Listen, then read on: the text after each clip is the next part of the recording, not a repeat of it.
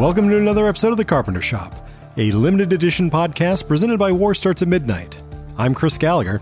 And I'm Jacob Graves. Once a month, we take a deep dive into director John Carpenter's colossal canon. Sometimes we discuss a film we already know and love. And other times, we discover a gem for the very first time. Hey, Jake, what is on the docket today? Well, Chris, we're here to discuss John Carpenter and chew bubblegum. And we're all out of bubblegum. So I guess we'll just have to review Carpenter's final film of the 80s, They Live. Plus, I've got a pick for the perfect beer to pair with They Live, and we've both got something you should definitely check out in really rad recommendations. But first,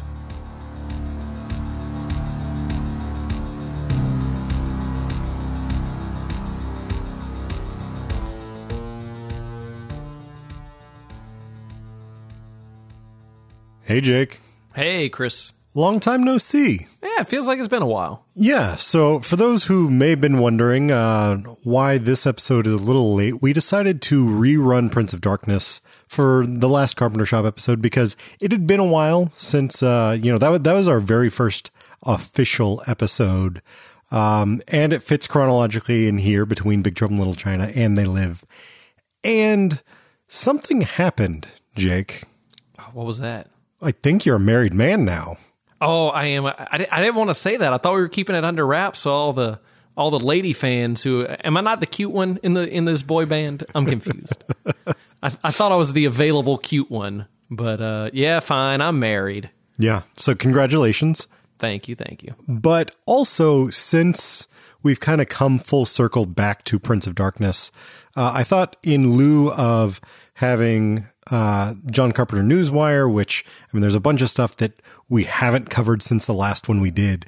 But I, I figured maybe we could actually talk a little bit, just briefly, about uh, Prince of Darkness, because we both revisited it to kind of put it more in context with where it where it falls into Carpenter's canon. Watching it this time, it, it felt much more um, like a reaction to Big Trouble not being the success that it honestly should have been. Mm-hmm. Like it, it is definitely more context. But the thing that struck me the most was how many familiar faces show up. I mean, especially coming straight off of Big Trouble, you've got Dennis Dun, you've got Victor Wong. Um, but uh, then also, you know, I I was aware the first time that we watched it of of that sort of reaction to him going smaller. Um, but it's I don't know. It was it was interesting this time for me because I feel like I'm still sort of in the same place where I was uh, with our initial discussion, but uh, it opened up a little more for me. You were pretty of of the three of us. It was you, myself, and Hunter. Uh, Kate's the Wayward Warrior on on that review. You were the highest on it. I think I think you made it a Carpenter classic. If I'm not, I didn't. Mistaken. I don't think I made it a Carpenter classic, but I did make it a, a, a, just for Johnny's mommy either. It was either a high deep dive or a low Carpenter classic. I loved it. I, I thought it was great, and, and and on on revisiting it, it had a lot of the things that I liked the first time. The the main thing I think I would do is I would bump that that uh, score up. I thought the score was really exactly what I wanted, and kind of a return to that horror score for John Carpenter compared to to some of the stuff we had seen uh, in the in the movies that we've just watched. See, for for me, I'm I'm still in the same place where I think I think it is slightly better than I gave it credit for, and this is before we were doing score the score, but I was down on it in in that review. My my thing is, I I feel like there's just not enough variety to it, but it serves its purpose very well. It's just that other than that main theme, there's not a whole lot that uh, I remember or that sticks with me. Uh, but I I think maybe you're right a little bit. The main theme is better than I gave it credit for, but it's still it's still not among my favorite Carpenter scores. Yeah, yeah, I, I get that. I can't I can't hum it right now, but it, it gives the perfect feeling. Um, did you find rewatching it that it, it brought out a lot more Christine than um, maybe you had thought the first time, or, you hadn't seen Christine. I hadn't seen Christine. No, the thing that I kind of grasped onto this time was this felt like Proto in the Mouth of Madness, really. Like it, mm-hmm. because it had, like, I was not, I really didn't catch on to how much of a Lovecraftian tone he had given the whole thing with, you know, taking, because he, he's basically taking the, the framework of Christianity and basically all religion throughout documented history and then saying, well, that's that's a framework, but it's actually not um, it actually represents this other thing that's much bigger and much faster. And and and I, I like that you see it as a, a, proto version of that. I saw it as a revisiting of themes from um, Assault on Precinct Thirteen meets The Fog. Like it was very much like those movies to me. They're trapped in there, they can't get out, but also it it, it had some of the same stuff from The Fog. The way it sort of like started outside of the building, went in Mm-hmm. I, I, that's just I, I, felt like it was an, an, iteration on those things and sort of a return to form of those earlier films that we hadn't seen in a little bit from Carpenter. Well, and I think a big part of that is the fact that he's dealing with a very small, you know, kind of indie budget. Um, so he goes back to the siege picture, the thing that he knows he can make, and mm-hmm. so and he kind of mixes all of these things together. And I, you know, my my thing with Prince of Darkness is I love the concept. I love uh, the world that he's built, the the ideas that he's playing with. I do think the execution is a little flimsy here and there. Like the script could have uh, used a little work, and then also casting wise, there are some, and it's not everyone. Like um, Victor Wong is great in this, um, but I still have a problem with mustache. Brian Marsh is that his name? yeah, I, I I still think he looks a little bit like Jason Sudeikis. it, it, hit me again this time when when Sudeikis has the mustache. To me, they look alike. I still don't see it, but yeah, there there are there are a handful of characters in in it that that are just and honestly, I think there might be just too many characters in general. Which mm-hmm. I guess, I mean, I I think his thinking there was perhaps like that way we can have more people killed and picked off. That's exactly what I was gonna say. If you don't have characters, you can't kill them. Yeah, but ultimately, like because you don't get any real character development because it is such a huge ensemble, it's you don't really care when they start going missing. Most of them. Yep. Very last thing uh, that I'll, I'll, note here. This is actually marks something that I wouldn't have really paid attention to before we started doing this. Uh, perhaps this marks the first time of Gary B. Kibbe uh, filling in as director John Carpenter's DP. This is also the first film without Dean Cundey as director of photography since Halloween, I think. Oh no, Starman was not Dean Cundey, but other than Starman, Dean Cundey was his dude for that that big run. Um, this is and and Gary B. Kibbe also he shot They Live. Um, he shot uh, In the Mouth of Madness as well. I gotta say, this is probably his best. Hmm. And maybe it's because he's kind of doing a Cundey thing here. Like there's a lot of low light and a lot of um, very shallow depth of field and it looks nice. I think this movie, I think this movie does look better than the movie we're going to discuss in full today. Yeah, it, it does, but but we can talk more about that in our review. Well, then why don't we get to that review? Sounds like a plan. The feeling is definitely there. It's a new morning in America. Fresh, vital. The old cynicism is gone. We have faith in our leaders. We're optimistic as to what becomes of it all. It really boils down to our ability to accept. We don't need pessimism. There are no limits. it figures it would be something like this. Our nation, our ideals oh. of vision. Excuse me. just survive. You know, you look like your head fell on the cheese dip back in 1957.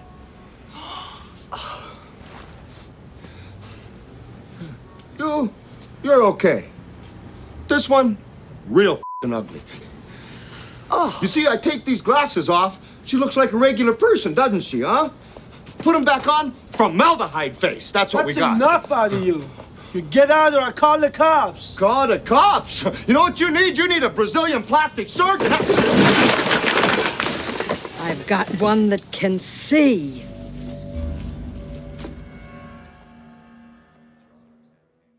So, a brief primer on They Live. Rowdy Roddy Piper stars as John Nada.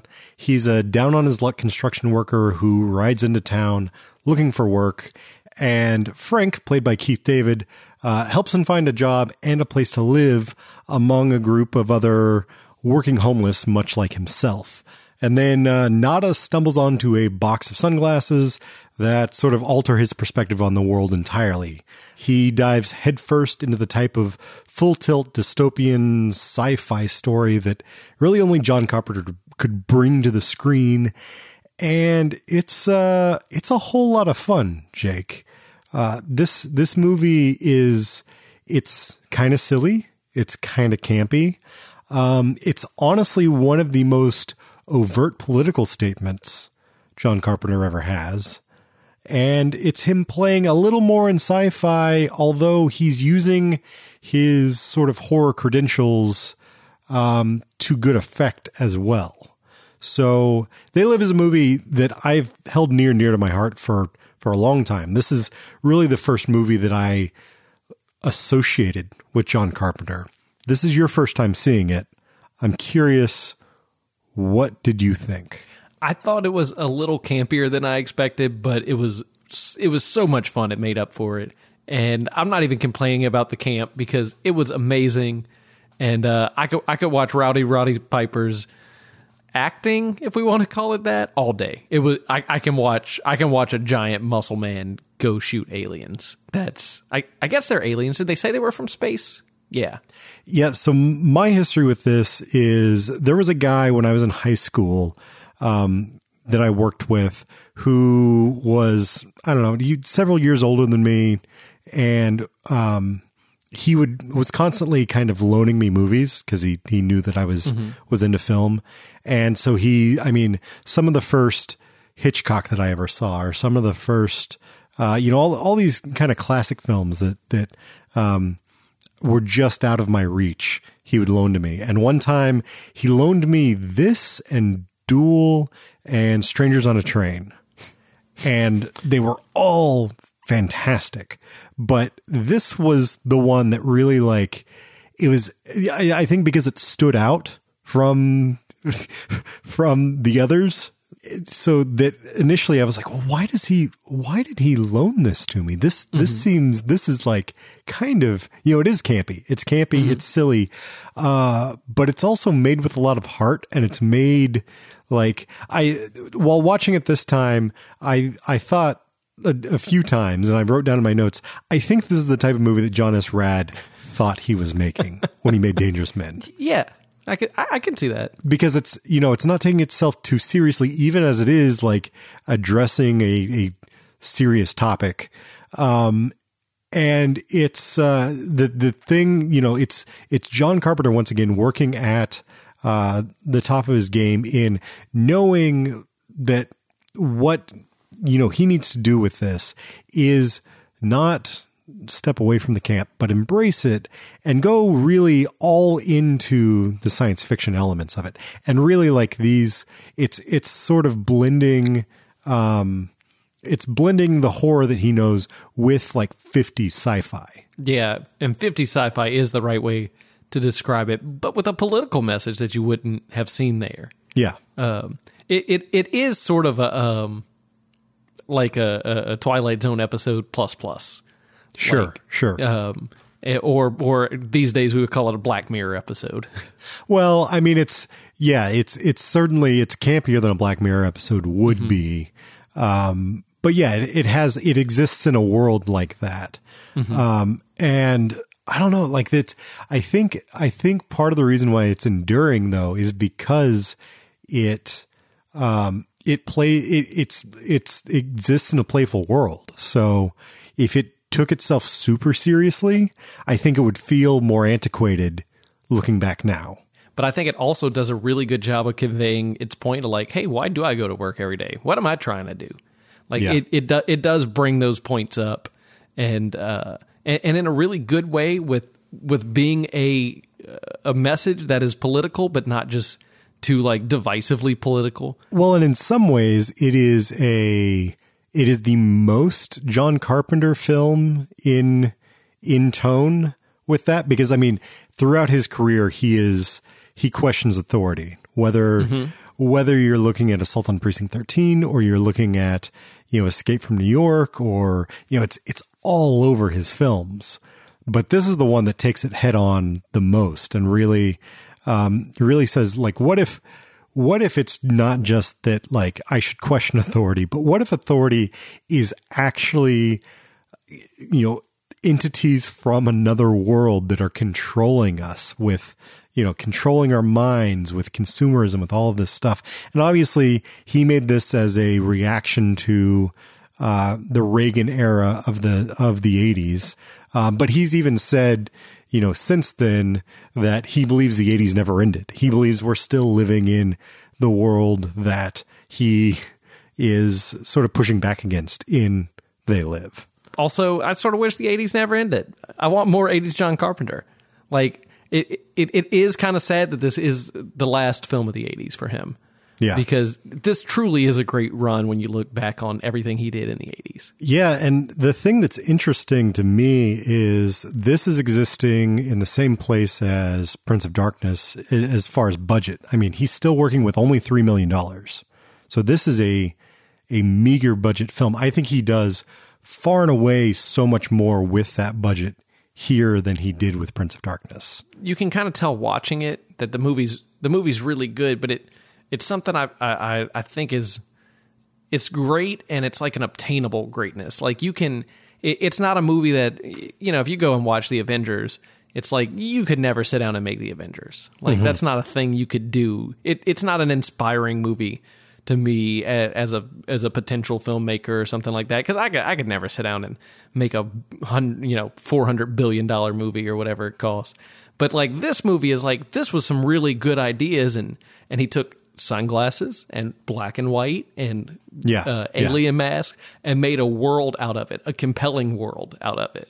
And and it's that obtainable greatness that I think can be really inspiring to to other filmmakers or or kids or potential filmmakers or whatever you want to say. Well, sure, and this was, you know, for for certain filmmakers, this was their clerks or their slacker mm-hmm. or, you know, this is this exists in that world of like, oh, I, with a little bit of more than what I've got, I can I could probably try to make something like that. And it's it's it's in the wheelhouse of John Carpenter that um, we've harped on time and time again of his ingenuity, his knowing how to work with the limits of what he has available to him, and even when they're pretty meager here, um, I think he does a great job. Let, let me ask you this: Is Rowdy Roddy Piper just the the budget version of Kurt Russell? Um, maybe I. So you you you said if you can call it acting, I get a sense that you don't you don't really like uh, Rowdy Roddy Piper as. Oh a performer here? Is that, or is it, is it just he has the his style? strengths, and and some of the some of his line readings aren't like great. Uh, but I, I loved watching it. It was a lot of fun. I'm not. I'm not. Yeah. I'm not even counting that as a mark against the movie, really. Um, but it is. He is Rowdy Roddy Piper, and and his other job, being a, a, a cool professional wrestler in a kilt, also involves some acting. Um, but it, it's he doesn't display a, a, ton of range here or anything. I don't I I don't know if it gets better with Kurt Russell in in this role. Like I guess it would it would he would have a lot of fun with it. I'm sure the performance would be great.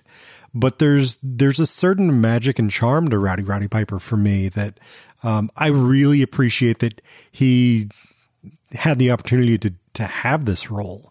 Um, I think I think he's pretty great in it. And there's actually the the commentary track um, on on the uh, Scream Factory disc is really good. It's it's Rowdy Roddy Piper and John Carpenter. You know, he has his own. Even watching it, you know, years removed, um, he has his own reservations about his performance throughout. And there's a few places where he says, "Oh man, I'm just I just did terrible here," and it's. I, I recommend listening to it just because it's a it's a pretty fun, great uh, commentary with some insight and with some good banter. Um, but there's a moment there where uh, Piper is sort of down on himself in his ability as an actor. And because this is the first real film that um, I think he had had, you know, small parts here and there, but this is the first like starring role he had ever had. And he thought, you know, he dropped the ball in some places. And the way Carpenter handles him, even, you know, like 12 years removed from the making of the film is really interesting. Like, I think it gives you a lot of insight into how he works with actors in general. And he's very nurturing and he's very sensitive and, and aware of uh, Piper's insecurities and sort of says, you know, man, no, like that's, don't worry about it. You, it was real. You gave your own performance. And I really appreciate that. And I think, I think Carpenter's right too. Man, why you want to make me feel bad about saying something bad about Rowdy Roddy Piper? I always liked him growing up. He was always one of my favorite wrestlers. And now I feel like a bad person because I judged his movie performance. I gotta go. I gotta go watch the commentary now. Well, eh, I mean, the other thing that I'll say is this is one that I've seen a few times now, and I think his performance improves with um, with repeat viewing as well because it is it's you know it's not as polished, but it is endearing, and I think that's what uh, what attracts me to him in this in this film. Like he he is earnest, and that works for for the character of Nada. I, I agree. But you know who else gave a really good performance? Keith David. Keith, Keith David, David. always turns in a solid performance. Oh yeah. Oh yeah. Well, that that was another thing that he, you know, Piper would say, you know, he's a he he's a theatrically trained actor and he's a dancer and he's, you know, like how can I go up against Keith David? And but I think I I I buy their friendship. I, Well, I- I love this like sort of 80s broy, you know, it's I'll put it right up there with like Carl Weathers and Schwarzenegger and Predator or um I mean it's it's different but it's great. Look, he's wondering how he could go up against Keith David. I know how he could in a 10 minute fist fight. That's that's how he's going to go up against him. Man, that was a good fight scene. So I assume you were aware of the fight before watching. Nope. Really? I know that there were sunglasses. Uh, there was Obey, and that he he didn't have any bubble gum. Those are the things I knew. That's amazing. Okay, I'm so happy for you because I went into it with the same. I mean, because it was literally like a movie I hadn't heard of until this guy hands it to me and says you should watch this. And so I didn't know it was coming, and it was just like one of those like this is still going on. This is still happening. This is amazing. Like I only wish I could have experienced it in a theater with a crowd who didn't know it was coming either, because like. I can only imagine a crowd's reaction because there's not even there's not even score. It's just you hear them beating the crap out of each other for 10 minutes and it's great. I I, I think it also works for the film because it's symbolic about like people on Earth are fighting, and there's a much bigger big bad there. Well, it's also an interesting it's an interesting dynamic that he brings because it's not just your like standard 80s macho brawl because ultimately they don't really want to be fighting each other. But they're coming to a disagreement and have no other way that they see that they can, you know, get around it. And so it's because it's a pretty simple, you know, it's it's not a saying put on the glasses and and it's Frank saying I don't want to put on the glasses. And so they just they tussle over it.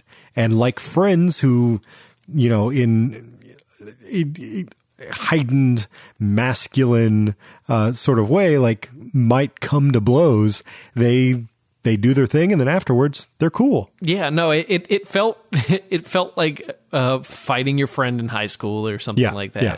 where where you- where you throw some punches to try to get them to do whatever. In this case, put on a pair of sunglasses, and then afterwards, it made them closer and it made their friendship even more believable going forward. Yeah It like it defined it in a really unique, cool way that did not feel fake. It felt very, very earned. Those two working together from there on out. well and i think that's one of the other things that makes this stand so far above prince of darkness for me is you know i i've complained time and again about prince of darkness and its characters and its you know like there's nothing to latch on to i think their friendship is a really easy endpoint with this film and i buy it Do you buy the relationship with uh, Holly in the movie? Holly Holly's probably the thorniest sort of aspect of of the film for me. Um she doesn't really work. The turns don't really work. I understand why they're there. I understand why they're necessary. I think I think Carpenter could have and he we should say uh he wrote this script under the pseudonym of uh Frank Armitage. I, I think he could have finessed that a little bit. Um, I mean, he's kind of going for this femme fatale thing. He's kind of, uh, you know, playing in that realm. And, you know, I, I think that Meg Foster does a great job with the character. Uh, but she does she does turn on a dime quite a bit, and that's that's a matter of the writing is a little looser than than maybe it needed to be to pull that off. I think I think she didn't do a great job with it. I don't I don't know if to blame writing or direction or acting or what. She just wasn't very compelling. Maybe somebody else could have taken the same words and and made me feel like they had any sort of connection. But like even even when he took her hostage or whatever, she she's such an intimidating presence sort of in that scene. Like I never felt like she was really uh not gonna get over on Rowdy Roddy Piper. That's fair. I, I see that. So, I mean, who would you? What about what if Kim Cattrall from Big Trouble in Little China? What if she comes back? Yeah, no, I'm in 100%. That sounds great. That sounds much better because I could have bought her as being a little more helpless. And her mm-hmm. being a little more helpless would have made the turn later not seem like, oh, well, yeah, she's been driving this thing the whole time. Yeah, Like, like I just, I just never bought her vulnerability. She didn't bring that to the role, and I think that would have really helped, help that character out. Okay. So you you were sort of always on edge with like suspecting her the entire time, which you kind of with a femme fatale character, you kind of have to have that uh, ability for the deception. Yeah, if you're going to be uh, Barbara Stanwyck, you got to start off being like, "Oh no, my husband," you know. You you got to have that at the beginning. Yeah, no, I, I I could see that, and she is like I said, she's probably the biggest overall problem. The the character is probably the biggest over overall problem I have with the film. Um, I mean, it's you know, it, it's one of those things where he's still you can I feel like you can still see that he's working on on a shoestring budget um in in places but I do think I mean I think visual effects wise he pulls off so much with so little. I mean a lot of the a lot of the stuff when when Nada's putting on the glasses and taking them off kind of looking around and seeing all the uh signage a lot of that stuff is just matte paintings so Yep. super economical way to to pull that off. Um, the kind of stunt coordinator guy, um, whose name escapes me right now, but he was he was even in Big Trouble. Um, he he plays most of the aliens. Like if there's ever just one alien, it's him. Even like the lady with the or who's talking to her wristwatch in the uh, in the uh, supermarket. Um, The so- the the one who was effing ugly. Yeah, formaldehyde face.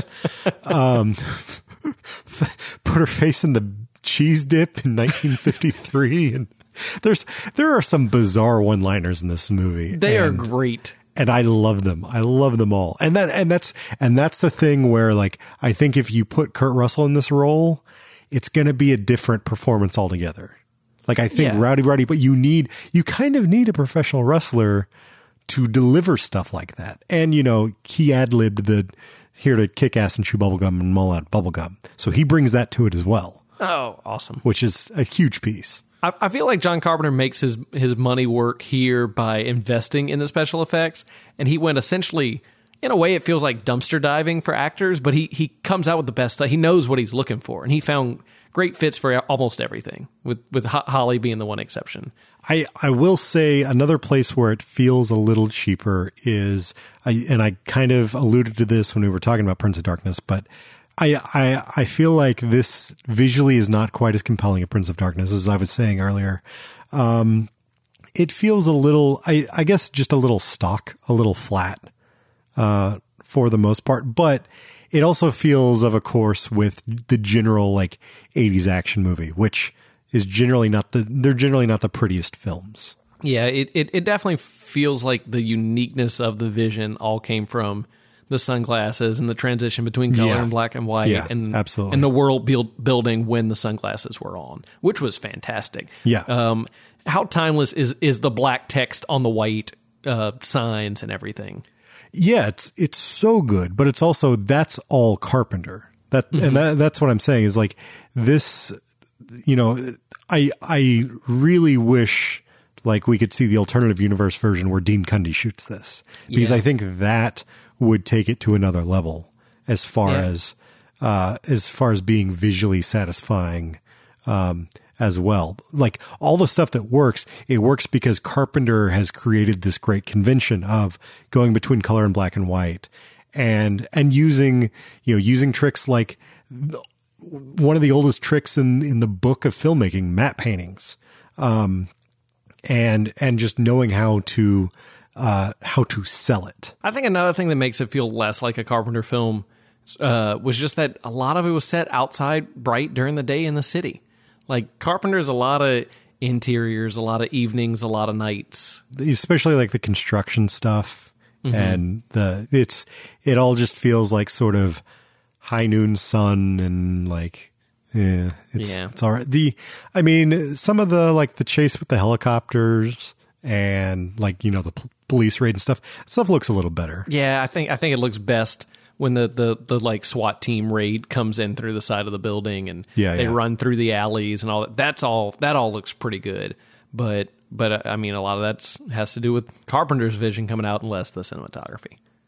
So, what do you think Carpenter was going through at the time? As far like he he clearly is is playing with this idea of like television and of um being able to broadcast across airwaves and like I mean because Prince of Darkness we've got the whole the message coming from the um the Brotherhood of Sleep. Here we've got uh, the Drifter, played by George Buck Flower, uh, who is transmitting um, this this message across the television, basically saying, "Wake up, wake up! We sleep, they live. They're controlling us. They're you know, it's mind control." Um, I don't know. I just I find it fascinating that you don't see a whole lot with Carpenter where he kind of repeats a motif like this, and I I find it fascinating that um, on these two smaller budget films, um, it is something that he there's there's continuity there with him exploring it. I, I don't know if maybe he felt like that was in you know working with video um, felt modern and like a lot of bang for his buck, like uh, CG would, uh, you know, eight years later. Yeah, I don't know if it was that, but when you when you started asking that question, what was Carpenter going through? I thought you meant like what was he going through to make this anti-money movie? Like what emotionally? wa- and I was going to say I don't know. Maybe maybe the the couple flops he had made him uh, uh, question why he was working so hard to to make box office instead of making what he wanted to make. I mean, and and that's that's I mean probably a pretty good honest answer as well as far as like I mean because by the end of the 80s he you know he was basically from Halloween up until Big Trouble he was just on up and up and up and up and up and up slope. He was I mean, working just- in Denver until things dried up. Yeah. And I mean, but at the same time, it's it's interesting because he, when you think of his entire kind of body of work, so many of his films, so many of his best films, uh, The Thing, uh, Big Trouble in Little China. I mean, so many of, of those films were sort of flops and sort of, you know, only are now revered by fans. it, it, it's that classic crime of like you didn't make exactly what people wanted to see and so it didn't do that well but the fact that it mm-hmm. wasn't what everybody else was making is what makes it stand out and interesting Yeah. to go back and watch so he's just a victim of his own vision which Yeah. is just the saddest thing with with the exception of this movie, I mean that's the thing that's in, that's fascinating is I mean granted it was only a 3 million dollar budget, but this movie made made its money back, you know, a few times over. and that's just from rowdy roddy piper fans It was I think I think they said in the commentary that it was uh, the number 1 at the box office opening weekend. So Oh, wow. That's that's pretty impressive for for a movie this modest. Um and you know, the Prince of Darkness did fairly well as well, but um, even even though we're kind of at the close of we're not kind of we are at the close of Carpenter's 80s movies I do think this is a sweet note for him to end on Oh yeah, and it's a and it's a fun one too. Like I, I, I like that sort of in, in the same vein of uh, Big Trouble. Everybody here's having fun. This is a fun movie. They they had to have had a blast making this. oh I'm sure And no more to me is that evident than than he was having fun even just writing it. Um, but just look at the ending. Like that is this is one of my favorite endings I've I've ever seen in any movie. Um, I, I- I guess we're we're probably outside of the spoilers window for that, but I I, I just loved the little bit where they're they're talking about uh have filmmakers like George Romero and John Carpenter gone too far? All the sex and violence on the screen has gone too far for me. I'm fed up with it. Filmmakers like George Romero and John Carpenter have to show some restraint. They're simply You're filled with lightning when you hit the road. You're feeling that V6 power as you take control. Nothing can stop you now. You're moving on. Hey, what's wrong, baby? I love that cut to topless woman in a in making love to an alien who she can finally see his face. Close movie. Oh yeah, ten seconds before that, R- Rowdy Roddy Piper flips off the camera and kills the the the femme fatale. Like it's just it's just everything you would want to have happen at the end of a movie. And you go, "Ah, I don't think you could end a movie calling yourself out and then showing a topless woman. And then just it's over. The irony is, it's one of the sweeter endings to a John Carpenter movie, particularly of of this time frame. Like it's it doesn't end in total disaster; it ends in a little bit of hope. Um, but yeah, I, I'm really glad you bring up the the like Siskel and Ebert sort of spoof thing, um, because uh like, like i said like i this was really my first introduction to john carpenter. And that was like i had i had fun throughout the whole thing but then that moment was the moment that like sealed the deal of like i love this director. What else has he made? Oh yeah. because of like he's he's willing to get self-referential because he's by this point he's earned it and he's calling out you know he's calling out Siskel and Ebert which I mean Ebert was historically pretty down on his stuff other than like he did both of them loved Halloween Ebert was a big fan of uh Ghosts of Mars and I'm trying to think. There was at least one other sort of wishy washy where it's like, yeah, that was pretty good. That was pretty fun. Um, but he was down on a lot of his stuff, on a lot of Carpenter stuff. Um, so I, I love the playfulness here. I love that he's just, I mean, that feels, that ending feels so, if you've listened to any interviews with Carpenter, it just feels so his personality. It's beautiful. Well, and, and I, ha- I have I have like a, a listener challenge for this. Has any other movie ended during the sex scene? That's question one. And is this the closest to the end of the movie that bare breasts have ever been shown? Because it is the second to last shot. It's the only thing in the shot. I mean, the, the just a topless woman in the second to last. Has it ever been in the last shot of a movie? The last frame of a movie?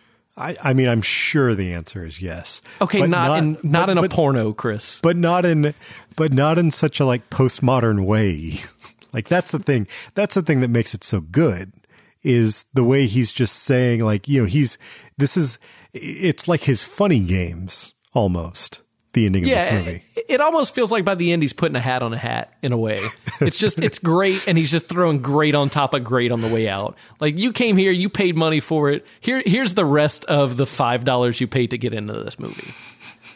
Just like I'm back- making it worthwhile. to go back to Kurt Russell's you get your five dollars worth from Exactly. Big Trouble uh, late late eighties John Carpenter, just making sure you get five dollars worth. In Prince of Darkness, it's that mirror scene, the hand coming out of the mirror, and then in this one, it's just he- he- here's some self-referential breasts.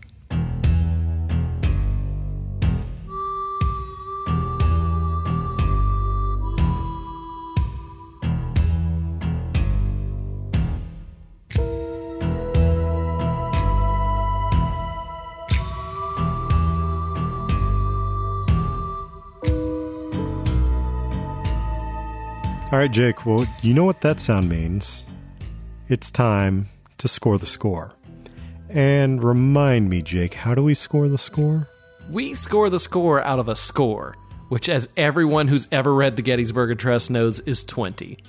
I don't know if that's how that works. Everyone who ever has written the Gettysburg Address knows it's 20. So, what did you think about this one?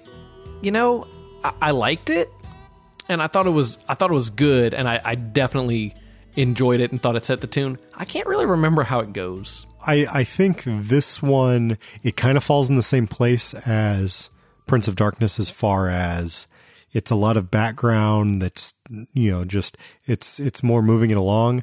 I think this is just overall a better score than Prince of Darkness. Better as in like more memorable or like plays to the action a little better and Well, I I don't know if necessarily plays to the action better as far like because I don't think Prince of Darkness is bad at that. It's just more memorable. okay. Um and and I think more like recognizable as well. I mean, it's got that bluesy harmonica. You know, think about think about that opening score. Uh, it's got the bluesy harmonica. It's got that like slow western bassline stroll, um, which really sets you up for sort of that is the theme song to John Nada it's it's great. And then you have sort of these reprises of of that bass line or a little bit of the harmonica throughout the uh, throughout the film. This is not a this is not a soundtrack that I would purchase. However, it is one that I would listen to. Yeah, I, I forgot about that good harmonica coming in. That uh, yeah, it definitely feels unique amongst his scores uh, with that because I don't know that he really used a harmonica in in many of the other ones, and it definitely feels tied into Rowdy Roddy Piper's character. I did like that a lot. Yeah, yeah. It's, uh, I mean, and and so that's the I'm I'm in a place where I can't put this like upper echelon Carpenter scores, uh, but it's extremely effective.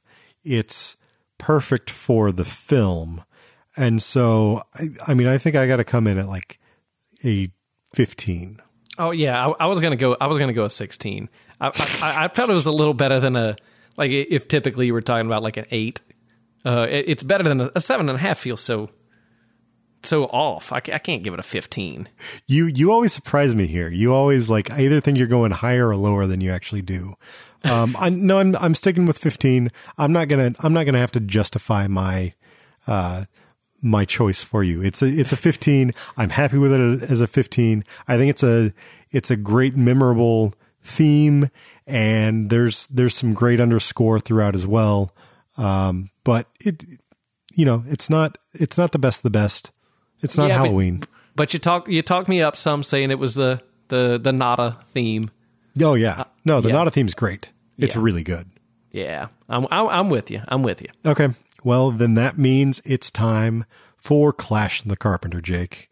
And boy, who are you ready? Yeah, it's it's a long line now. Okay, so we began with Kurt Russell's R.J. MacReady, who went on to defeat Victor Wong's Professor Birack in Prince of Darkness. And then MacReady beat the creepy innkeeper, Miss Pickman from In the Mouth of Madness, aka Happy Gilmore's grandma. And then he went on to defeat Bomb Number 20 in Dark Star. But then MacReady's reign ended, and we have a lot of turnover after this. MacReady was defeated by the Shape from Halloween, Who was then in turn defeated by Christine from Christine. who then was mm, almost certainly defeated by the whole crew at Precinct 13 from Assault on Precinct 13. I love that you're still holding out hope for, for Christine. I, th- I uh, swear I saw it move. I swear I saw the block of metal move. Then the entire crew from Assault on Precinct 13 was defeated by Blake and his band of sword wielding sailor lepers in the fog. But Kurt Russell returned to the brawl as Snake Plissken in Escape from New York and claimed the throne back from those pirate lepers. Then he went on to defeat Jeff Bridges as Starman in Starman. But was soon defeated by Jack Burton in a three way Russell on Russell on Russell tussle with Burton and a mysterious figure who looked an awful lot like RJ MacReady. If you guys somehow missed that, you should definitely go back and listen to the Big Trouble in Little China episode uh, because it was it was a lot of fun and it was tough. And uh, somehow, somehow, Lucky Jack Burton got out of it. Of, course, of course he did. So now we are at Jack Burton versus Nada. I don't, I don't, I don't know. This first off, this is a good fight. This is this is a great fight. This is going to be a long fight. Oh, oh yeah. N- Nada doesn't stop, uh, and and Burton is just just a cat who always lands on his feet. Yeah. Here's here's the thing. I don't think it's going to be the same fight as he had with Frank because Jack Burton is probably just going to put the sunglasses on immediately. Put these sunglasses on, okay? Yeah, okay. But do do you think that with with Jack Burton being all about you know, making some money and all that, that maybe he's he, he's he's more on the alien side of things. No, no, no, no, No? no, no, no. He's Jack, Jack Burton. Still, you know, he he may live a little whimsically with his own narrative, uh, but he still has a a pure understanding of right and wrong. True. Okay, I'm I'm, wi- I'm with you there. I mean, I, I think it I think it would be an excellent fight. I would pay for the pay per view on this one, but but Burton is going to come out on top. That's my vote. let, let, me, let me let me point some stuff out. So Nada found out that that there were aliens just by putting on the glasses. So now he saw aliens on some people. It hmm. took him like two minutes to start killing those aliens. Like he had no qualms about killing aliens, just right off the bat. Jack Yeah. Burton, like the first dude he kills, he he's a little like, uh, w- w- I just killed a guy. Is kind of what it looks like. So one of them was a little more trained, a little more ready, ready to go. We're not we're not talking about Jack Burton taking on the aliens. We're talking about man on man, mano y mano, I Burton know, versus and, Nada. and I'm just saying, Nada is a warrior, and Jack Burton might not want to just, you know, beat Nada to a pulp or anything like that. I, I'm not saying he's going to beat him to the pulp. I'm just saying he's going to win. He's going to get out of here. Yeah, he, he he might he might he might throw Nada to the aliens. He might just trip him up. I mean, I mean, something's going to happen to help him help him get out of there. I, I'm just saying, like it's it's going to be it's going to be a great fight. It's going to be a big fight. Um, we're going to think Burton is down and out, maybe more than once. But He may be down and out and come back. but my vote is yeah. He's ultimately at the end of the day, Burton's the one crawling out and getting away. Yeah, and, and if we need even more evidence, he made it out of his own movie. He did, as far as we know. Uh, But but more more importantly, he he's already defeated Snake Plissken and R.J. MacReady, or a figure that looks a lot like R.J. MacReady, and and Lo Pan. Let's not leave out Lo Pan. and David Lo Pan. That's that's absolutely correct. So Yeah. yeah, this is a piece of cake. Yeah, I mean, I mean, you're probably right. Nada couldn't even take on a infested Earth full of aliens. So, Hey, he he went down swinging though. oh yeah, no, he, and I, I do love that he has basically the greatest death. Yeah, no, it's it's a I haven't I haven't checked, but I I don't need to check. I'm just going to make it. That's that's a GIF. That needs to be a GIF if it's not already. So, so are we calling this one for Jack Burton? Yeah, we're calling it for Jack Burton. I think Nada puts up a valiant fight, but ultimately Burton wins it. All right, well, Burton it is. All right, moving on. Our last category, the Carpenter Canon. So, Jake, don't stop me. Let me just get through all of them, and then you can tell me. Is this movie a Carpenter classic, Yes. a deep dive, or just for Johnny's mommy? I mean, how can this not be a Carpenter classic? It it it almost completely defines the director and his vision and skill and and uh, and message he wants to get across. His voice is completely here. Yeah, the acting's not perfect or anything, but it is it is a cult classic. And and I don't I don't know any way that it can't be a Carpenter classic. You're you're absolutely right, and not just not just his skill, but also his versatility mm-hmm. in you know his ability to to like I I said earlier, lean into the camp. His ability to you know also do a little more sci-fi than we've seen from him, or a little different sci-fi. This is definitely different sci-fi than we got from like Starman. Um, it's it's more you know paying homage to perhaps what he grew up with loving. Um, I think yeah, I think it defines um, Carpenter in a lot of ways. It has so much of him running throughout from from themes to execution. Absolute Carpenter classic. You're not getting debate from me on this one. Yeah, I, I think in, if you're going to rank anything in a top tier with a director, they just have to um, fully realize their vision in a successful way, and and unquestionably this did it. And if you go and watch a, every movie that a director was able to fully realize their vision and it and it works, that should give you their best movies and also a showcase of their range. And and this one manages to to check both those boxes, every one of those boxes. It's a Carpenter classic. Yeah, well, and and I will. I'll just close out with this. Um, this is a movie where John Carpenter, like, he leaves a calling card at the end with that uh, Siskel and Ebert bit, which leads me to saying like, oh, who is this John Carpenter guy? Maybe I need to think of him like I think of you know Steven Spielberg or whoever I'm you know putting up as an auteur is like a junior senior in high school and and it led me to seeking out more John Carpenter films. So by that, it has to be a Carpenter classic for me always because it led me into the world of John Carpenter. So there you have it, folks, an undeniable Carpenter classic. So, Chris, when the Midnight Warriors sit down to watch this movie for the first time, or or maybe rewatch this classic, what do you suggest they pop open to drink during the film? So I knew I wanted to go with something that John Nada would actually drink. So you picked whiskey. No. Um, he's he's a working man, and you know a lot of times I'm picking these like flowery craft beers uh, as pairings, which go very well. But I, I felt like that was going to be wrong for They Live. So instead, I'm going to pair this movie with a Miller High Life, which is AKA the champagne of beer by Miller Brewing Company in Milwaukee, Wisconsin. This is coming in at a 4.6 ABV and a whopping, folks, 7 IBU. So this is a beer that is sort of a it's a ubiquitous uh, pilsner, uh, macro brew pilsner. There's nothing fancy about it. Actually, let me read you a little bit of a uh, description that I found that. Well, I, I I I think Miller's a little high on themselves with this, but I'll let you be the judge. Uh, they say in 1903, Frederick Miller created Miller High Life because he believed that the good life, the high life, should be accessible to everyone, not just the upper crust. To this day, Miller High Life continues to be faithfully brewed as a golden pilsner, utilizing light, stable Galena hops from the Pacific Northwest and a select combination of malted barley. So they got the hipster description f- for a Miller High Life.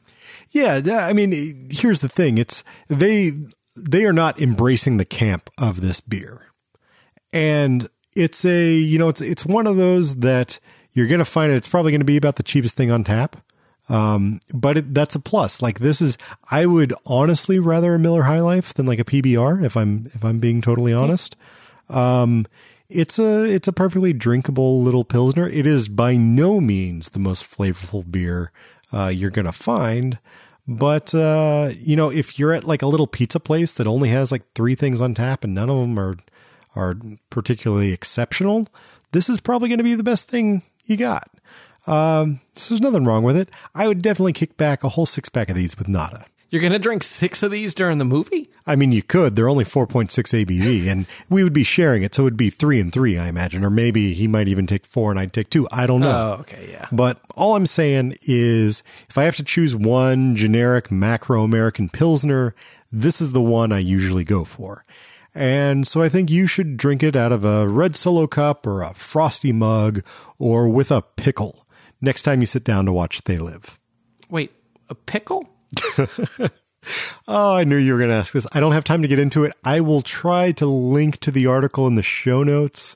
Um, I haven't actually tried this, but I've read a pretty compelling uh, argument for putting a, a pickle in a uh, less than stellar beer to add a little bit of uh, interesting briny flavor to it.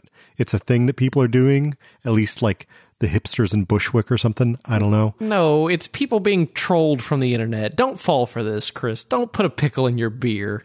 if if you're the type of person who likes to put a, pic, a, a pickle in a cheap beer, feel free to do it with this while you're watching They Live. Jake, tell tell the folks where they can see They Live. They Live it. Don't put a pickle in your beer. They Live is currently streaming on Starz, or if you're still a fan of physical media, you could pick up Scream Factory's limited edition Steelbook Blu-ray. And if you have something to say about the film or about pickles and beer, hit up our assistant Henry Swanson at porkchopexpress at carpentercast.com, and he'll relay the message to us. Or if email isn't your thing, we'd still love to hear from you. Ring the red phone and leave us a voicemail at 484 424 6362. That's 484 4 Cinema. Hang in there, kid. We'll be right back with some really rad recommendations you won't want to miss. I will Lennon, you're McCartney. Cause I could never have imagined all the ways you make my heart beat. They say love's all you need. Well, please, please let it be. Yeah, you can be Beyonce, I can be Z. Talent like Kanye, just not as crazy. If it were possible, I'd have your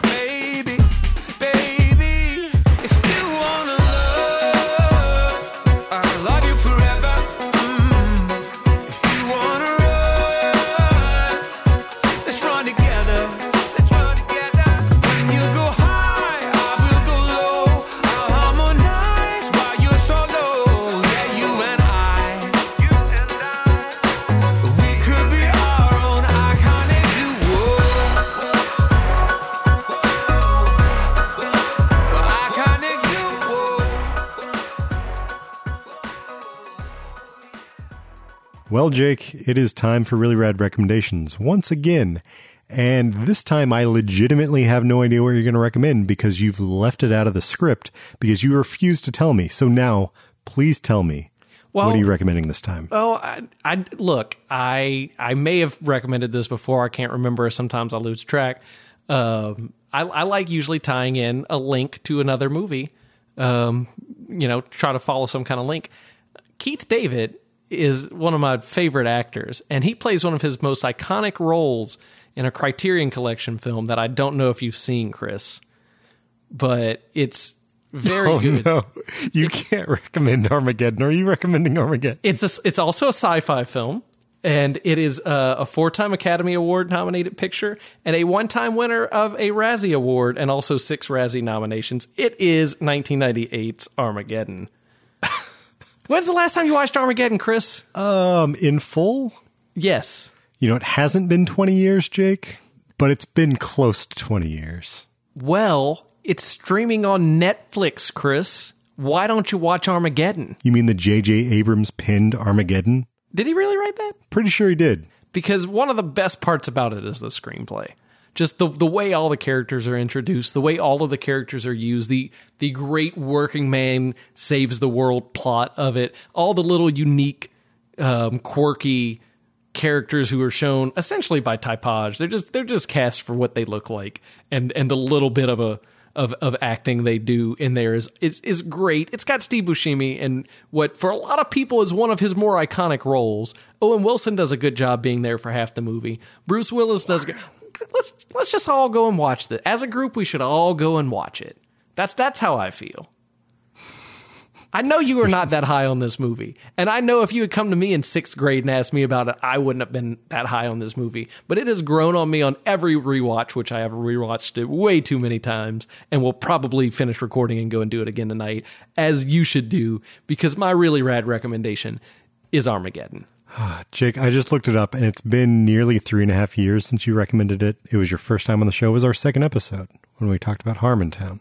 So I will allow this and not force you to choose something else to recommend. I ask you to re-examine your the the the general internet dislike of early Michael Bay and and see his, his That's not even hmm? it. That's not even it. What is That's it not it. The, the the general internet dislike of Michael Bay has nothing to do, do with my dislike of this film. What It's what do you not like about this film? It's clunky. No. Uh, we can maybe you know we do war crimes. Maybe we need to we need to do something sometime where we reassess a film that one of us thinks the other one's wrong about. The, the episode I would have been most interested in would be a, a civil war between Armageddon and Deep Impact recorded by me when I was 10. That's that would have been the best episode. Okay, moving on. Just just segue me out of this, Jake. Uh, go watch Armageddon again, Chris. What'd you recommend? That wasn't Armageddon. Uh, I'm going to recommend something that is currently streaming on Hulu. It is a 2018 documentary called Neat: The Story of Bourbon, and it is exactly what it sounds like. It's a uh, documentary about sort of the history of bourbon. It's uh, kind of light and playful, uh, also informative. Um, Steve Zahn appears throughout it and does Steve Zahny things, and he's quite enjoyable. Um, and uh, I it, it just popped up last week or so um, on on Hulu, and it's one I'd been dying to see.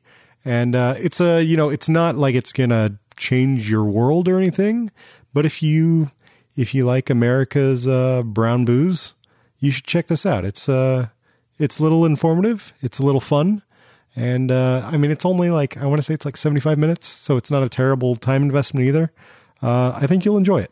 Do That is N- neat. The story of bourbon. Do they save the world from an asteroid in that one? They don't. No, they You- don't. They just you know those those were oil workers, and I consider oil to be America's brown booze. If you ask me, nope, nope, not biting on this one. nope. Just a Armageddon hater. I can't wait for that episode. That's going to be my favorite episode.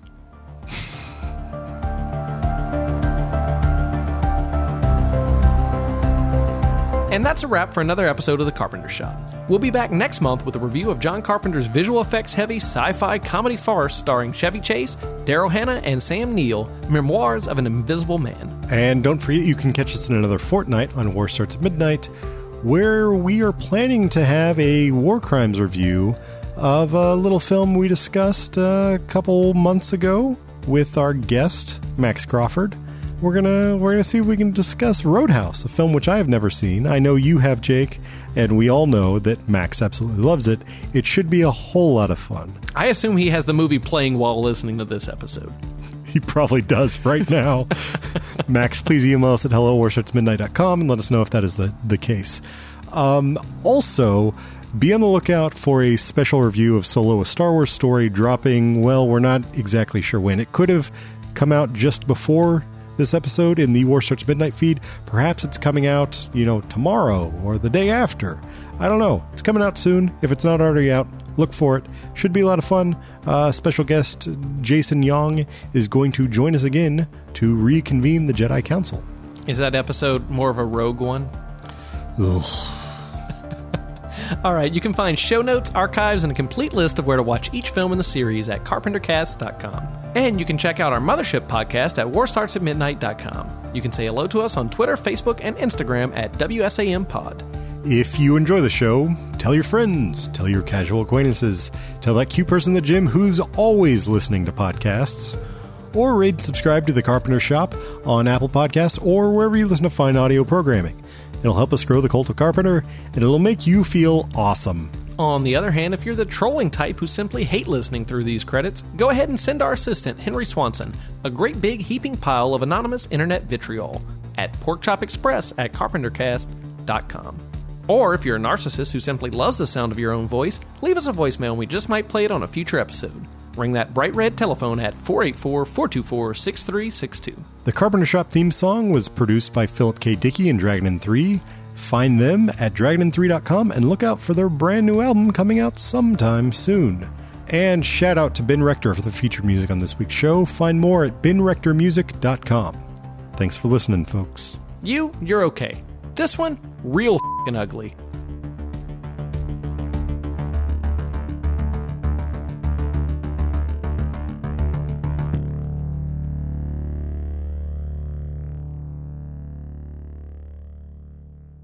Uh, Barry B. Gibb, cinematographer, once again on this. Which I- BG is he again? What what what Gibb brother is he? He's the the one who couldn't sing. Oh, okay. So Fanny was not tender with his love. I, I don't even know the Bee Gees. Fanny be tender with my love. It's just, okay.